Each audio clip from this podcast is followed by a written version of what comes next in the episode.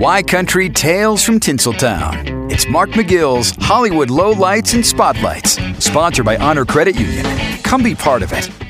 Joey Lawrence and his wife Samantha Cope are proud new parents. The Blossom Star and his new bride both shared a post on their Instagram accounts with images of Dylan Rose Lawrence. It said 11623, Dylan Rose Lawrence. Mom, dad, and big sisters are also smitten with you, sweet girl. Lawrence has two daughters from a previous relationship. Their names are Charleston and Liberty. We're getting a clearer picture of just how bad Jeremy Renner's injuries were and that snowplow accident on New Year's Day. The star returned home two weeks ago after being crushed by the seven ton vehicle and posted to his Instagram over the weekend to update fans. Morning workouts, resolutions all changed this New Year's.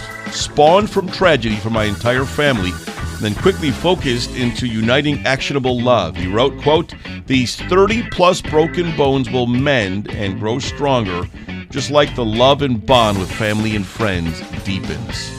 And when you reach your 80s, there's no point in holding your opinions back. Martha Stewart told Jimmy Fallon a few months ago that her celebrity crush is the much younger Brad Pitt.